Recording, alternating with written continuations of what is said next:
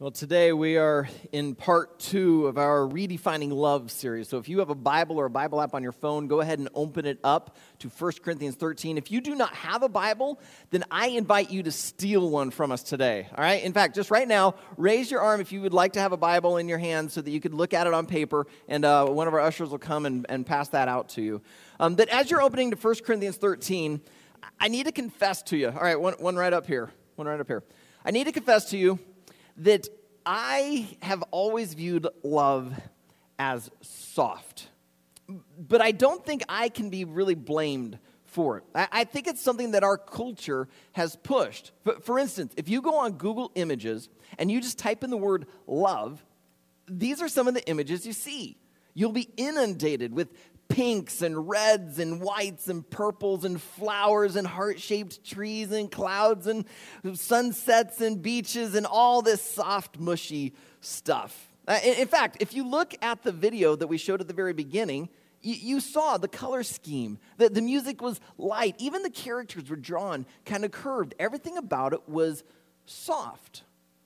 In fact, last Sunday at the Super Bowl, during the halftime show, Coldplay and Beyonce and Bruno were kind of finishing up their concert. And as it ended, the camera pans back, and this one half of the stadium is holding up cards, and it says, Believe in love.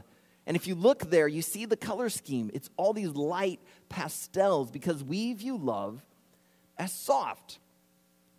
And so I don't think I should be blamed for doing this when I was dating Leanne, she was turning 20, and I gave her a birthday card. And it's really pathetic. Love turns you into a three year old, I guess. And then the bad thing is, she pulls it out of her box and she flips it over to open it. And there on the back is more drawing. So she decides she has to save this for posterity's sake and probably a sermon illustration. And she cuts it open and proceeds to pull out a card that looks like this. Like, what 20 year old gives his girlfriend this for her birthday and thinks that's going to wow her? All right, I don't know, but it gets worse because I proceeded to color the entire inside and wrote her a nice little letter. Now, notice the color scheme, the rainbow, the sun, the heart, the flowers, it all says love is soft. Now, you know what's remarkable about this is that about three or four weeks later, I proposed marriage, and she said yes. All right? So clearly, she was as crazy as I was to say yes to a guy who would do this. But I have a feeling I'm not the only one in this room who's done something equally embarrassing. I mean, we probably, some of you married couples probably have little pet names for one another. Uh, maybe you've got little inside jokes uh, and you, you kind of don't want anyone to know because maybe it'd be a little embarrassing. But you do these cute little things because love is soft. Or, or look at the way we treat babies. You know, you hold this baby. In fact, I was doing it this morning with uh, Eliana. You know, I'm sitting there holding her, and suddenly my voice goes up a little bit. And I talk to her just a little softer. Did you know this is not just an American thing? This happens around the world. We talk to babies like this because love is soft. We also dress them in their baby blues and their pinks, and, and we see love as this gentle thing. Now, I don't want you to misunderstand me. I'm not going to say today that love is not soft. In fact, today we're going to read that love is kind. All right? Kindness has this aspect of gentleness, of softness to it. But when our culture is so heavy on the definition of love being a soft thing, we forget the other side of it that love is also tough. Love is not just cotton candy, love is also like a rock. Love is not just some little winged cherub looking around to shoot 20 year olds and make them draw birthday cards to look like three year olds. Love is also like an MMA fighter who's willing to go at it because love is tough and it will never quit. And believe it or not, we're going to see this in the most famous passage about love that we know of, a passage that's read at weddings, a passage that swoons the heart. And we're going to see over this beautiful veneer this tough, solid core that has the potential to absolutely revolutionize your life and those around you. So let's pray. So, Father, as we get into 1 Corinthians 13, I ask that you be the teacher today, that you be the one who helps us see the, the truths that have existed here for thousands of years and yet have the power to impact us right here in 2016. So, Father, you know where each and every person is at in their spiritual walk with you. And so that's why I ask that you do what only you can do, and you take the words of me, this one man, and you somehow translate them to the hearts of each person here so that they hear what you want to have for them, no matter where they're at. If they're, they're just searching out whether to follow you or they've been following you for a long time, that today you would help each and every one of us to take a step yet closer to becoming like Christ so that we would love like Jesus loved. So, Father, do this today for your glory and for our joy. And it's in Jesus' name we pray it. Amen.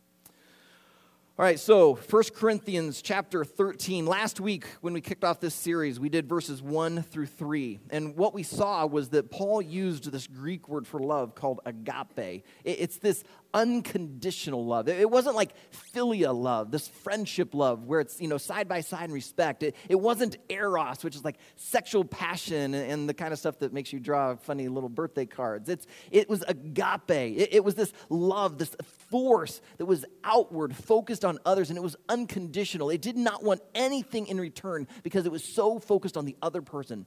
And we see that's the kind of love that God calls us to. So we saw that love is a verb, that love is an action, it's to be lived out. And that brings us now to the heart of this chapter, this most famous part. And we're going to do verses 4 through 7 today. Let me read. Love is patient, love is kind, it, it is not envious. Love does not brag, it is not puffed up. It is not rude, it is not self serving, it is not easily angered or resentful. It is not glad about injustice, but rejoices in the truth. It bears all things, believes all things, hopes all things, endures all things. Now, most times when you hear this read, you hear the next phrase included in it love never fails or love never ends, as some translations put it. And we're not going to capture that today because that actually is beginning a brand new thought, and we'll see how that fits in with next week. So today we're just going to do verses 4 through 7. And what you see there as it gets going is you're like, wow, Aaron, it, this is beautiful. And it should be. It's, it's poetry. In fact, this week I, I learned that in the Greek, Paul, as he's writing this out, each of those phrases starts with the same uh, vowel sound, the, the same letter in a sense. And so it's this very rhythmic type poem. And I think poetry does something that just straight up words doesn't do. But Paul's a very logical person. If you go into the book of Romans, you see him lay out this amazing treatise of what the gospel is. But suddenly here, he shifts from logic to poetry. Because poetry has this ability to not only go to the mind, but to go to the heart. And it can take these truths and bring it to you in a different way. So rather than just going, oh, I see, you suddenly go, oh, I feel it. But what happens then is we get this feeling about this. We sometimes can see the, the, the beautiful part of it and we miss the core. And so sometimes what we have to do is slow down and look at it phrase by phrase to hear more and deeper of what is being communicated. And so let's do that. Right here, the first phrase is love is patient. Now, when the guy is getting ready to take the girl out, for the first time or maybe the second time, and there's some sparks there, and he's waiting down in the living room, and she's up in the bedroom, in the bathroom, getting ready. He's patient because he knows she's getting ready for him. So he will take all the time in the world. It's easy to be patient in that moment. But when you're married and you have kids, and one of your kids is learning to tie a shoe, and you want to get out the door now, that's when your love is tested you don't want to be patient. And it sounds like love, I'll just do it for them. But you're not really serving them, you're doing this for yourself. Real love is patient. And so you will stand and wait as the little kid figures out how to take it around and pull the loop through, and it's driving you nuts. But that's love. He goes on. He says, Love is kind. Tonight, Valentine's Day, I'm sure there's going to be a few couples that are going to go out. A few gifts will be exchanged, and the girl's going to give the guy a, a, shirt or maybe a cologne that she thinks smells really good. He's going to give her flowers and chocolate, and they're, they're going to go out for dinner, and uh, it, it's going to be beautiful. And they're being very, very kind to one another. It's easy in that moment. But when you have the angry customer call you up and F bomb you out on the phone while you're at work, that's when you're being tested now. Can you love this person?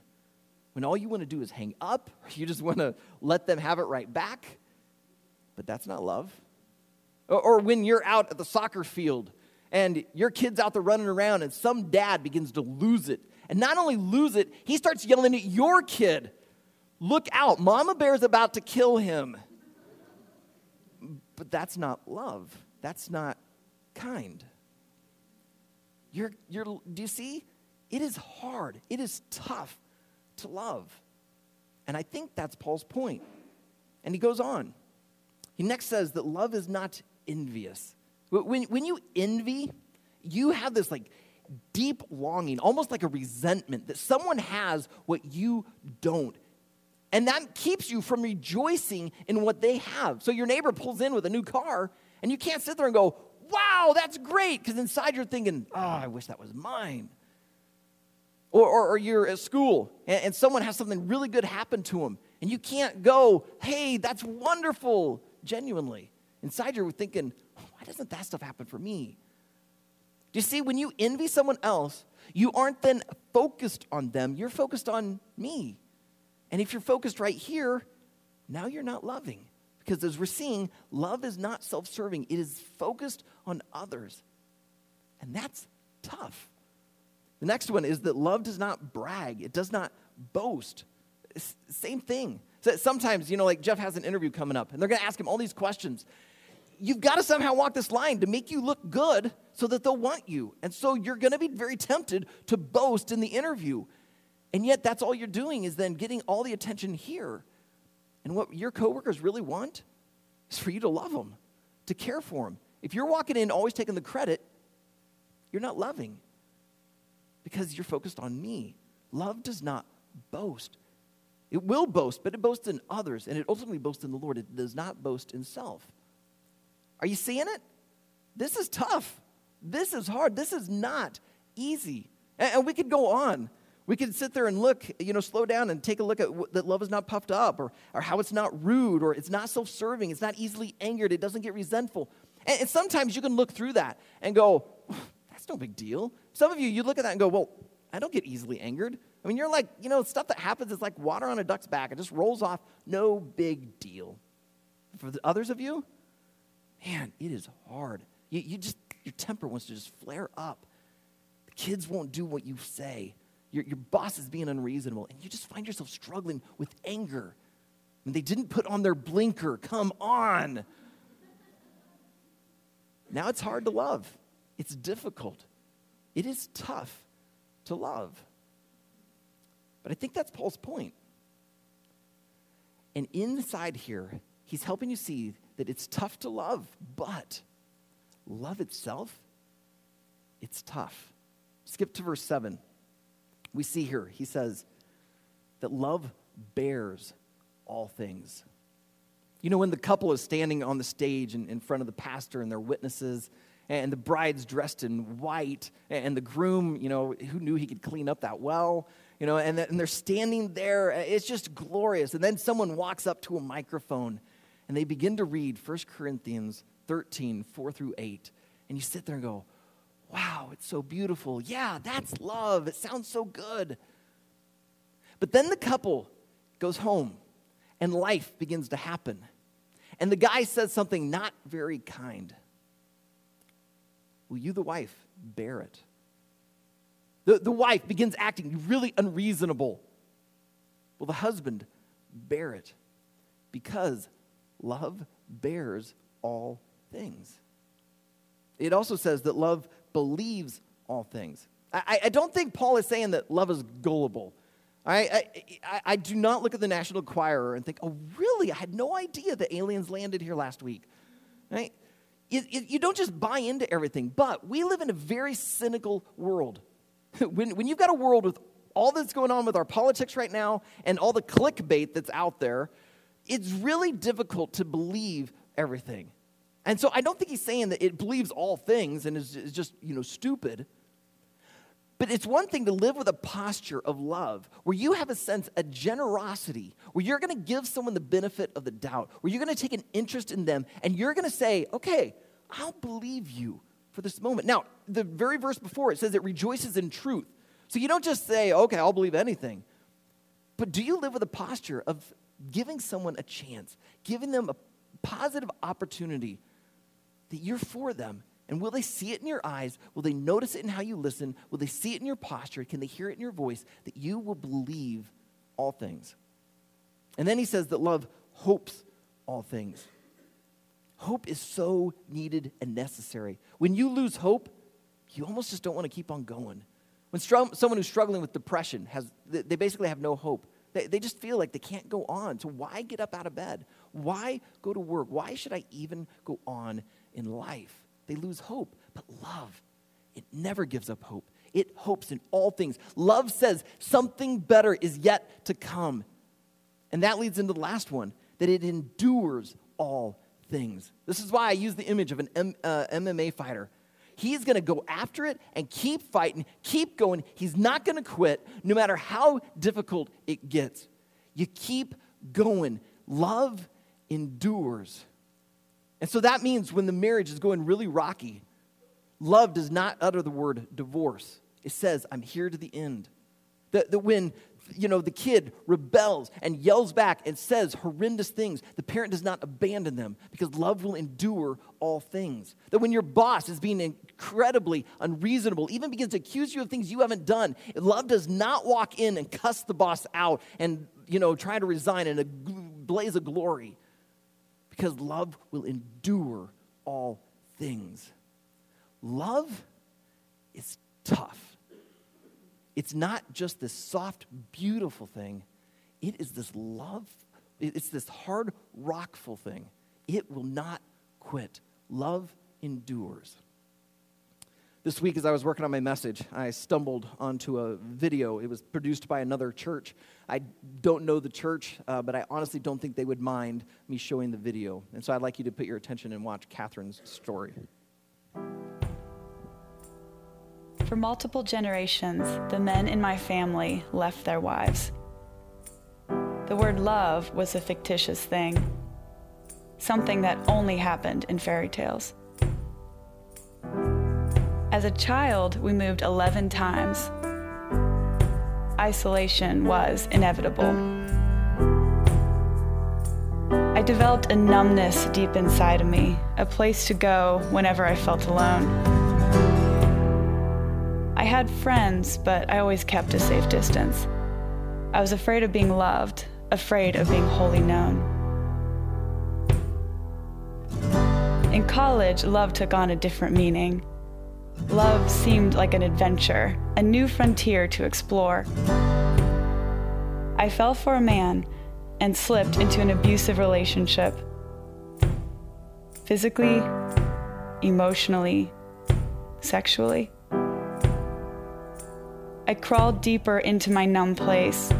Love wasn't dependable, love was weakness. Right after college, I met Paul. I wasn't interested in any more romantic relationships. I liked my independence.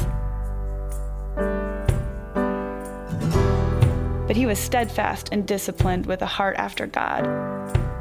He was the first man I ever encountered in my life that I wanted to follow. We got married a little over a year later. But there were still places inside of me that were locked up tight. I didn't feel safe enough to open that part up to anyone. So, for three and a half years, we busied ourselves with activity, and I kept my secrets hidden. Somewhere in the process, not fully trusting my husband's love, not fully trusting God's love, we drifted. We became like roommates. I started daydreaming what it would be like to not be married, to be free. So I took my wedding ring off. and four months later, my husband hadn't even noticed. So that was it. I just stopped being married. I told him I was leaving, and two days later, I moved out. Within a week of us separating, I met another man and quickly got into a relationship with him. I met with a divorce lawyer, and from there, I spiraled. I knew God, I knew better, but I believed my life was not recoverable. I'd gone too far. I wasn't worth being loved.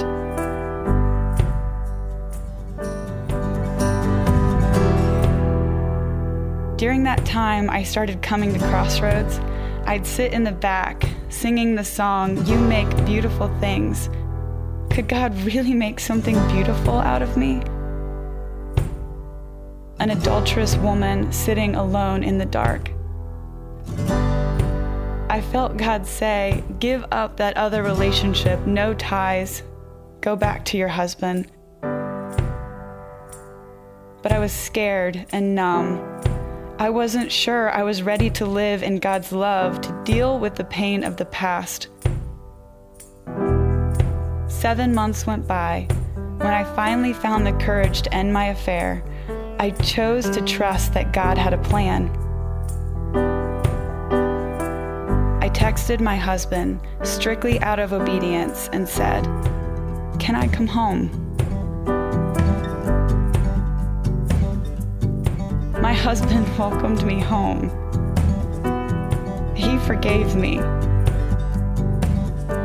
God showed me that His love is faithful. And when I experienced that kind of forgiveness from God and from my husband without deserving it, that's love.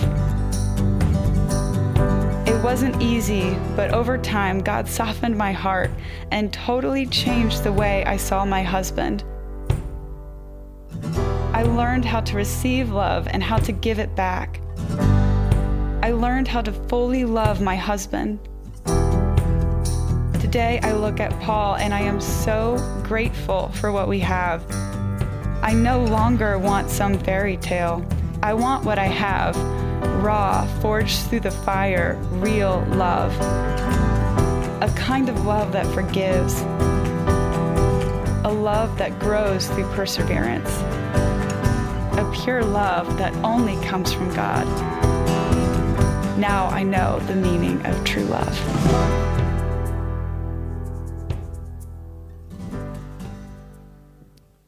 I think the reason that Catherine's story resonated with me so much is that this was also my family's story. My own grandmother left my grandfather for another man and ended up pregnant by him. And they never married, and then some things came out, and my grandma came rushing back to my grandfather. And he took her back at the cost of his own family. His sisters, his parents basically excommunicated him. Why would he take such a woman? And I, never had the chance to sit down and ask my grandfather. And, I have no idea who Paul is, and I probably will never get the chance to interview him. But, but if they were here and I could ask them, I'm sure they would say, man, it was tough. To be honest, it sucked because it hurt to have my wife prefer the arms of another man. It was tough to love. And yet, when she came running back, when she sent the text, when she showed up at the door, there was something in them that said, I still love this woman. And they realized that love is tough and that they would endure. The thing is, this isn't just Catherine's story. It's not just my grandma's story. It's actually our story. Because you see, God created us.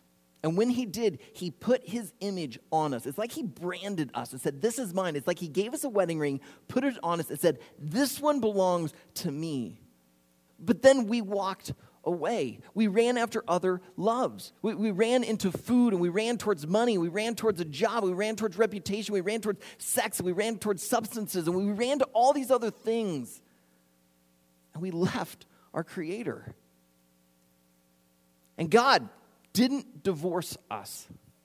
And being our Creator, He had the right to completely just snuff us out, but He didn't. Instead, he says, What you've done is wrong. There's a penalty for it. And the penalty for sin is death. But I love you so much that I'm going to pay it for you.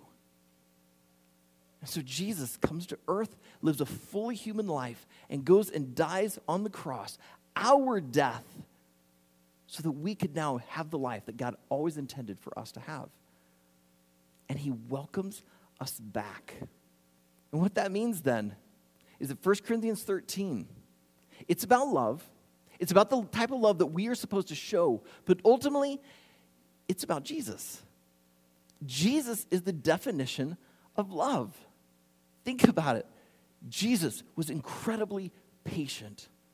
His disciples were bumbling fools sometimes, and yet Jesus patiently waits to develop them and then entrusts the ministry to them. And here we are, a couple thousand years later, with millions of believers around the globe because these guys back in the first century got it. Jesus was kind. Think about the outcasts of the society, the, the fringe people, those with leprosy, those who were poor, those who were cast out by their society. And Jesus is there having conversations with them, touching them, healing them, and calling them to follow. Jesus was God in the flesh, and yet you don't see him in the scriptures saying, Bow before me, I'm the greatest. Instead, you see him saying, I did not come to be served, but to serve, and to give my life as a ransom for many. Jesus is the definition of love. So, what should we do? Well, if you're here and you are not a follower of Jesus, your next step is to talk to God and admit it. We, we live here in Iowa where everyone, if you said, Are you a Christian? Uh, the majority are going to go, Oh, yeah, of course. But it's another thing to carry the title of Christian, it's another thing to be Jesus centered, to place your full identity in this crazy story that God took on flesh, went to a cross, died our death, and rose again from the dead. Sounds like something out of mythology. And yet it's true. And to be Jesus centered says that story right there is everything to me. It's the core of who I am. And when you make that the center of your life, now you become a Jesus follower. And so if you do not follow Jesus, I just invite you to follow him. He loves you, he died for you, he endured it all for you. So, because he gave his life for you, I invite you, give your life now to follow him. Most people mark it in prayer. They just take a moment to pray and say, God, I recognize that I am a sinner and my sin separates me from me. But you did not divorce me. You did not snuff me out. You instead went and paid my penalty so that I could come back to you. You've forgiven me of my adultery. You love me. And so now I love you, and I will follow you to the ends of the earth. And then you begin to follow him. For those of you that do follow Jesus, I'd encourage you keep your eyes on Christ. Last week, when we kicked the series off, I gave you the Love Challenge. Uh, I, I, learned later that there's actually a book called The Love Challenge, and one person told me, like, oh, yeah, I've already done the Love Challenge. I was like, well, this one's different because I made this one up. Mine's probably not as good, uh, but here's what the Love Challenge is I'm challenging my church family to read 1 Corinthians 13 every day, the entire chapter. And if you read it slow, it will take you about two minutes. And you just read it every single morning. And then at night, you just ponder back upon the day, reflect. How did I live? Did I let God's love flow through me towards other? And when it didn't, why was that? And just work at keeping your eyes on Christ. Because it's my belief that if you keep your eyes on Jesus by studying the scriptures, by talking to God through prayer, by getting around other believers, whether it be Sunday or in a growth group, and letting other people help you keep your eyes on Jesus, God will begin to shape and mold you into the image of Jesus. That image that He put there at the beginning of your creation that got marred through sin, he will restore that image. And that is the image of Jesus. And he will then help you to love like Jesus loved. And that will change your marriage. It will impact your parenting. It will revolutionize your work relationships. Your neighborhoods will become different. Our church family will be the most loving church that people have ever known. All because we kept our eyes on Jesus, the definition of love. Now, it's not going to be easy because love is tough. It is tough to be patient, it is tough to always be kind, it is tough to bear these things. It is so tough to endure. And yet, if we keep our eyes on Jesus, the one who was patient, the one who was kind, the one who is not just rejoicing in the truth, but is the truth, when we see that this is Jesus, then he does his work in us. And it's a day by day type thing. And so this week, to add to the love challenge, I encourage you, if you haven't done it with this yet, pick it up. Just start with this today. Read 1 Corinthians 13. But this week, I want you to add in a little wrinkle. I want you now, this week, as you read it, to realize that this not only is the type of love that you are called to live out, but it's also describing Jesus.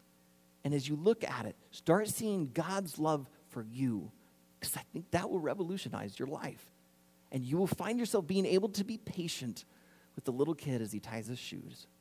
You'll find yourself being incredibly kind to your spouse, even though he or she may not be fully there. You'll find yourself not having to boast at work. You won't be envious of your neighbors because your eyes are on Jesus, the one who died for you, who's given his extravagant love to you.